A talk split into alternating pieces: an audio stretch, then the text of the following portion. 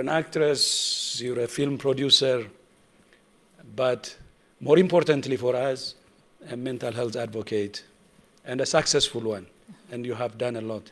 And I was saying to your colleagues, uh, Triple L Foundation, uh, the Live, Love, and Laugh. Yes. Um, as you know, the very definition of health is health is a state of complete mental, physical, and social well being. It's not merely an absence of disease or infirmity. Yeah. But as you also know, mental health is the most neglected.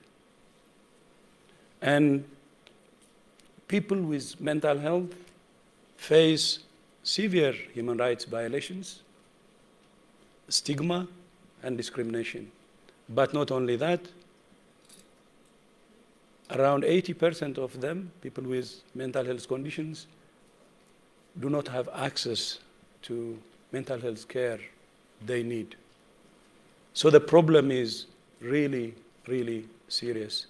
And for someone like Deepika to really take on this big cause is for WHO such a great opportunity, and for me today, a great opportunity too. People like you, like Deepika, will really change the tide. And I hope this moment will also increase the awareness, improve the awareness, and help people think about the enormous problem we're facing, especially with mental health, and decide to join your movement. So, uh, having said this and congratulating you for all your achievements and expressing my respect, for people maybe who may not be familiar with what you're doing, a very strong advocate of mental health, but what triggered that? Why? Um, thank you for that lovely introduction. Uh, and good afternoon, everybody. Um, mental illness crept up on me when I least expected it. Um, I think most often, or at least in my case, it comes with absolutely no um, warning signs. And um, I was going through a phase that, you know, the perception and, and the, the general understanding was that I was at a professional high. Um, I'd had successful, you know, consecutive hits professionally uh, in at the movies. Um, I was in an, an amazing relationship. Uh, my parents and my sister have always been, you know, extremely supportive of everything that I've done in my life. Um, and so everything that we think should be okay in our life was going more than more than okay. It was absolutely perfect. And I remember waking up just one morning leading an absolutely normal, or what I thought was normal. Um, it started with um, I, I fell, I fainted. I there was a complete blackout. I fainted. I hit my head. Uh, and I used to live alone at this time. And um, luckily, the house help had arrived. And she saw me lying on the floor and, you know, sort of revived me. And then, you know, I, I gained consciousness. I sort of slept through the day, got an appointment with a general practitioner, went and saw him. He said, Oh, it's nothing. It's probably just exhaustion or your BP just fluctuated. Um, and that was it. That was, that was sort of the physical uh, symptom. But what I was also experiencing was this sort of hollow, you know, sort of empty, pittish feeling in my stomach. Um, I would break into a sweat every now and then. I would just suddenly get into these sort of panic phases where I just felt like, you know, just I needed to just get out and, you know, gasp for breath. Um, and I would just cry, like out of nowhere. I would just break down and cry with, there was no one really had to say anything to me or I didn't necessarily have to be in a specific place. I would just, you know, just I could be in this room and suddenly just feel like I, I need to cry and express myself. Um, you know, and then there were days when I just didn't want to get out from bed. I would just want to sleep and, and not wake up. uh, because to me, sleep felt like my escape, and I felt like I didn't have to deal with the reality of what I was experiencing. Um, I didn't want to eat, I didn't want to interact with anybody, I didn't want to, you know, I didn't want to go to work. Um, I'd lost, you know, motivation with absolutely everything. Um, and fortunately, you know, my mother happened to be there a couple of months into this. My, my parents live in a different city and they had come to visit. And I was, I was sitting in their room and they were packing up and ready to leave. And I had one of those moments where I was just watching her pack and I suddenly just, I broke down. And she looked at me and she said, What happened? Is everything okay? And I said, I said, Yes, everything okay was okay, but clearly everything was not okay. And you know, she asked me the, the routine questions about is my is it my relationship? Is it something at work? Um, and I just kept saying no, and I, I didn't know what to, you know, what was that one thing? I couldn't point my finger at it. And she immediately looked at me and said, Deepika, I think you need professional help. Um, and that's when we called Anna Chandy, who, um, you know, at the point was a family friend, but also a trained um, psychologist. Um, and but at that point, we felt like we wanted to share this with somebody who we could trust, someone who was not going to. Uh, we were we were concerned about what the media was going to say, and we didn't want to be seen outside a psychiatric clinic. Um, so everything was hush hush. I remember calling up Anna. She was in the middle of a personal crisis. She was traveling. And I, I called her, and, and literally, you know, she asked me two questions. And she said, I'm flying down to see you right away. You need professional help. You need to see a psychiatrist. And you know, immediately, I think literally that same evening or the next day, she was on a flight. Uh, you know, she came to see me. Uh, we then, you know, together went to another doctor who, who finally diagnosed it as clinical depression. And I remember having, after struggle for so many months of having to go about the motions of doing everything, you know, going about my professional engagements, having to speak at events, having to perform scenes, having to engage with people, having to do all of those things, but actually not being present. Um, I remember feeling a sense of relief that, wow, at least now we know what this is that I was experiencing because I think that the toughest part in the journey for me was not understanding what I was feeling or not, not understanding what I was experiencing, uh, not being able to explain to people what it is that I'm feeling. So if people would say, Hey, how have you been? And I would have to lie and say, I've been great, I'm fine. When actually I was not feeling okay because I didn't have the strength and I didn't have the words to explain to somebody what I was experiencing.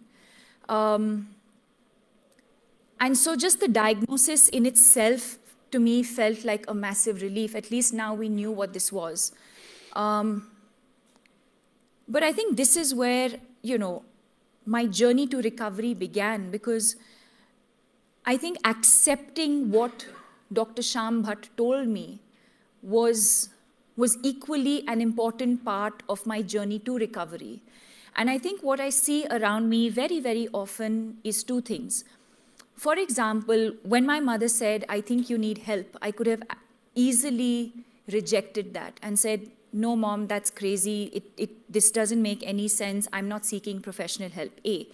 B, the other situation could have been my mother could have completely discouraged me from seeking professional help so I think the two things that we managed to achieve here as a family is one, the fact that somebody close to me within my family recognized the signs and symptoms, one. Two, encouraged me to seek help.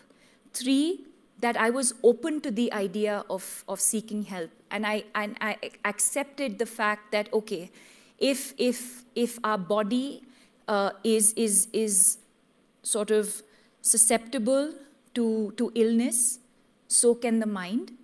And, um, you know, and I think that's when I understood the importance of the mind and the body. And understanding that in the same way that we take care of our physical health, it's equally important for us to take care of our emotional health, our mental health. Um, and then, of course, that's how my journey to recovery began. It is through during that time I realized that there was a lot of stigma, there was a lot of hush hush, there was a lot of not wanting to share with too many people what I was experiencing. And I think all of those experiences made me reflect on why we was behaving, including myself, why we were behaving a certain way. Why was I not telling somebody that, you know, I I'm not feeling okay emotionally? Why is it that I was seeing, you know, seeking professional help in, you know, uh, uh, privately? Why was I not confident enough to, to do this publicly and with people spotting me? That's okay. Um, and it was all of those experiences that made me think and reflect and say, one second, I took a step back and I said, why have I, and why have me, and why have we gone about this this way? And I think that's when I realized the stigma and the lack of awareness that's associated with mental health and mental illness.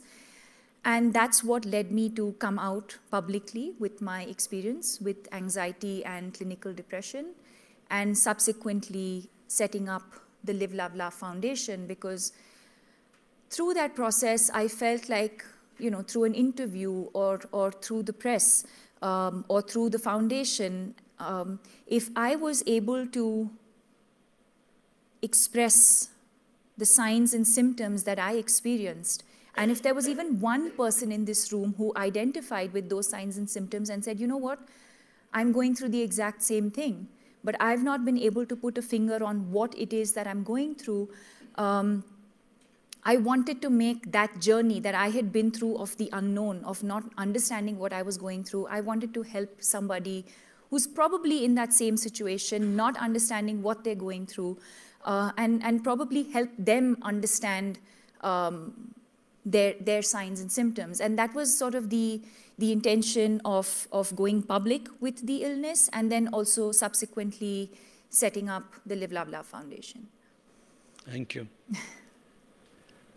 um, I mean, that is so moving. And one of the souls actually who saved herself. Um, I think from your story, many young people can learn. Uh, we're losing a lot 800,000 a year. And the, this is one of the largest killers of young people. Yes. It's serious, and that's why. So, what would be your advice to young people? What they should do for themselves and what they should do to help others? I think I think there's a lot of things that uh, that the youth can do. I think that we can do as as individuals. I think to begin with, just to be, become a little more aware as people. Um, so let me give this in, in two perspectives. One is, say, for someone like me who is experiencing uh, anxiety and depression. I think if I feel certain signs and symptoms, um, whether it's restlessness, whether it's you know not being able to sleep, sleeping too much, or lack of sleep, whether it's irregular, uh, you know, your eating patterns. Are you eating less or are you eating more? Are you feeling a, a, a sense of sadness or low um, for a prolonged period of time? And I think it's very important to understand the difference between sadness and depression. Sadness is something that we all go through in our lives mm-hmm. for various reasons death, um, you know, failure in an, uh, an exam. Um, heartbreak i think i think sadness is transient depression is not transient. I think depression sort of lasts for a much longer period of time. And I think that's when you realize that, okay, this is, this is where I need to share, this is where I need to express. Um, so for, pers- for someone who's experiencing that, I think it's important at that very moment to share with somebody that you're close to. It could be a friend, it could be a colleague, it could be a family member, it could be a sibling, But I think the first step really is to share with somebody around you how you're feeling. Um, I think for people around, it's important to not just um, sort of dismiss it as attention seeking.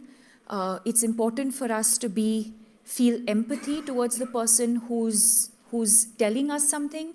Um, I think we all have now a habit of asking each other how we're doing without really listening to whether we actually, if I ask you how you're doing, am I actually interested in how you're doing? Um, and would you be vulnerable enough to share with me how you're doing? Um, so I think all of those things, I think in just in the way that we engage with people on a daily basis, uh, sharing with each other, understanding from each other, um, I think, um, you know, and then of course seeking help. So it's important for, for caregivers to, to encourage those feeling certain signs and symptoms to seek professional help. There is a lot of stigma, especially in our country, especially in India, there is a lot of stigma with regards to seeking professional help.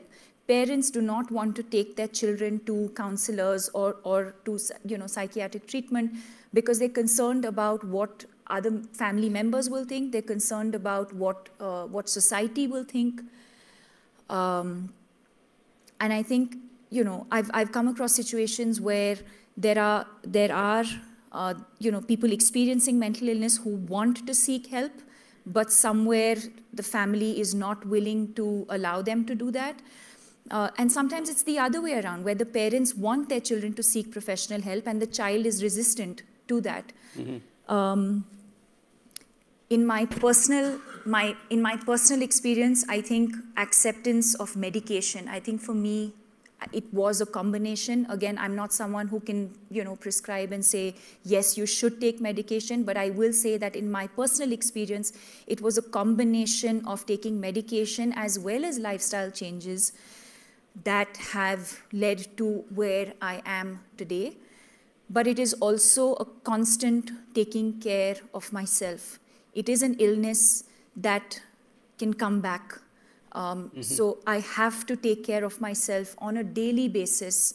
Um, the amount I sleep, what I eat, exercise, uh, mindfulness, um, all of those things are things that I still have to uh, do on a regular basis uh, to ensure that I don't go back um, into that dark world and dark space um, again. Thank you. So together we hope to make a difference. Namaste. Namaste. Thank you.